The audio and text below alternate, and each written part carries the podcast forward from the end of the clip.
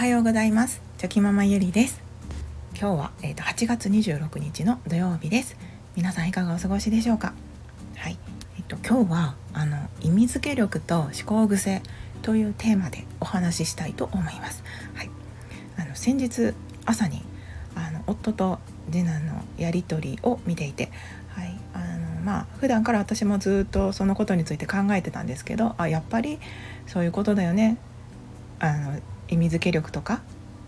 で大切だよねって思った お話をしたいと思います。皆さんはうんいろんなこう出来事が毎日起こると思うんですけれども、はい、それに対してどんなこう意味付けをされていますか？もしくはその意味付け自体は考えたりとかはしないでしょうか？はい、あのまあ、どんなことにも意味があるっていうふうにというような考えがあるように、まあ、人それぞれその物事に対してどう捉えるかどう意味付けするかっていうのは、まあ、自由だと思うんですけれどもでもあの意味付けをうまく自分の中で意味付けをすることによってこう人生をよりよく生きていけることにもつながってくると思います。はい、あのということであの意味付け力と、はい、あとは自分の思考癖でちょっとお話ししていきたいと思います。ゆるゆるお付き合いいただけると嬉しいです。えっ、ー、とあの先日の朝ですね。あの次男が牛乳を飲みたいと言いまして。はい。でいつもはまあ私か夫がコップに牛乳を入れるんですけどその時は、まあ、次男が自分でちょっと入れるとか言って、はい、入れてたみたいなんですね。私は見てなかったんですけど。じゃあそのまあ入れ方がちょっとねうまくなくてあの牛乳をこぼしてしまいました。はい。溢れさせてしまったんですかね。多分勢いよく入っちゃって。でまあそれで牛乳がぶわっとこぼれちゃったんですけど。でその時にまあ夫が「あちょっとまだ難しかったな」みたいな。だから今度からはあのやっぱりママかパパを呼んでねみたいな。ことを話してたんですね。でまあ次男もしょんぼりしながら「ごめんなさい」っていう感じだったんですけどでその後、はい、あのもう一度夫が次男にあの「でもやろうとしたことはいいことやで」みたいなその自分でできひんと思ってやらへんのじゃなくて、まあ、やろうと思ったことは偉いすごい素晴らしいことだみたいな。でもまあこれでちょっとまだ難しいってことが分かったからちょもうしばらくはママとパパを読んでほしいしでまたこれも今できひんってことが分かったけどあのもう少し大きくなった時にできるようになった時にあ前はできひんかったけど今はできるようになったっていう風にその自分の成長が分かるからそれもすごくいいことやでみたいな ことを言ってたんですね。はい、でこうしょんぼりしてた次男もなんかそっからはちょっと気持ちが切り替わって、うん、なんか全然大丈夫になってたんですけどはい。でそのそういうことがあったんですけど、まあ、それを見ながらあやっぱり何でもそうなんですけどこう物事何かが起こった時にこれは良い経験だったとか、うん、その次成長するためのこう準備期間だとかやっぱりその出来事に対してこう意味付けっていうのは皆さんきっと無意識にでもされていると思います。はいね、しかもこう世の中にもね失敗は成功の母だとかなんかいろんな言葉が格言がありますよね。それも多分その意味付け力と同じことだと思うんですけれども、まあ、考え方の一つだと思うんですよね。でそれをまあ自分の中で、はい、しっくりくるものを選んでで意味付けをしてまあ苦しいことがあったり辛いことがあった時にはそれで乗り越えてみたりとか、はい、あのただ苦しいと辛いと思うわけ思うだけではなくてあの意味付けすることによってまた違う風に見えてきたりすると思います。はい、なので結構その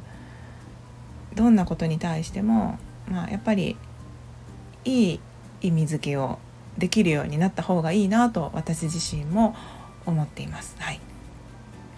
で最近そういうことを、まあ、特にあの考えているんですけど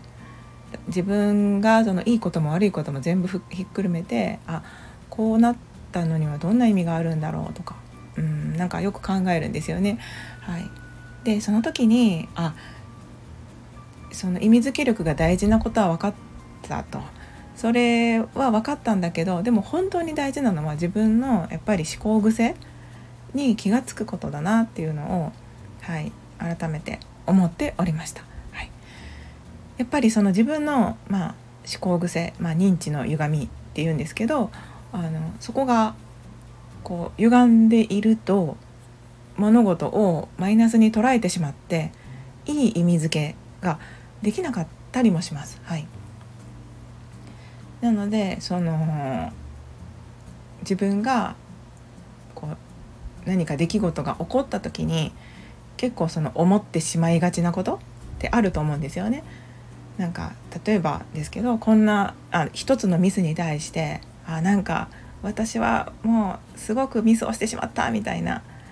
なんかいつも私はミスばかりしているっていうふうにこう無意識に思ってしまうっていうのであればそれは自分がそういった認知の癖を、はい、思考の癖を持っているということになります。でも結構こういうことって他のことでもいろいろありますよね。今の例えで言ってもそのいつも私は失敗しているって1回の失敗をなんかいつもみたいに風に変換しちゃう。でもそれは本当ではないですよね。真実ではないんですよね。いつもではないと思うんですよね。はい。それをまあ紙に書いてみたりして本当にいつも自分がミスをしているのかほんあのちょっとこう掘り下げていって紙に書いていくことであいつもじゃなかったなとか成功している時もあるよなとか周りからの評価はなんかいつもあのちゃんと仕事してくれててみたいな評価がもらえてるなとかそういうことに気づけたらあこれは自分の認知の歪みだったんだってことが気づけます。でそれに気づくことであの意味付けをする時にでもどうしてもその思考の癖っていうのは今までのもう生きてきた中でこう何て言うかそういうふうに自分が、まあ、癖なのでいや自然と思っちゃうようになっているんですよね。なので結構もう無意識にそう思って変換してしまっていることって多くあると思います。はい、私もあります。なのでまずは自分のそういうあの癖があるんだなってことを思った上で意味付けをする。だから意味付けに対してもマイナスな風に意味付けをしてしまったりとかそういう思いが浮かんでしまうのであれば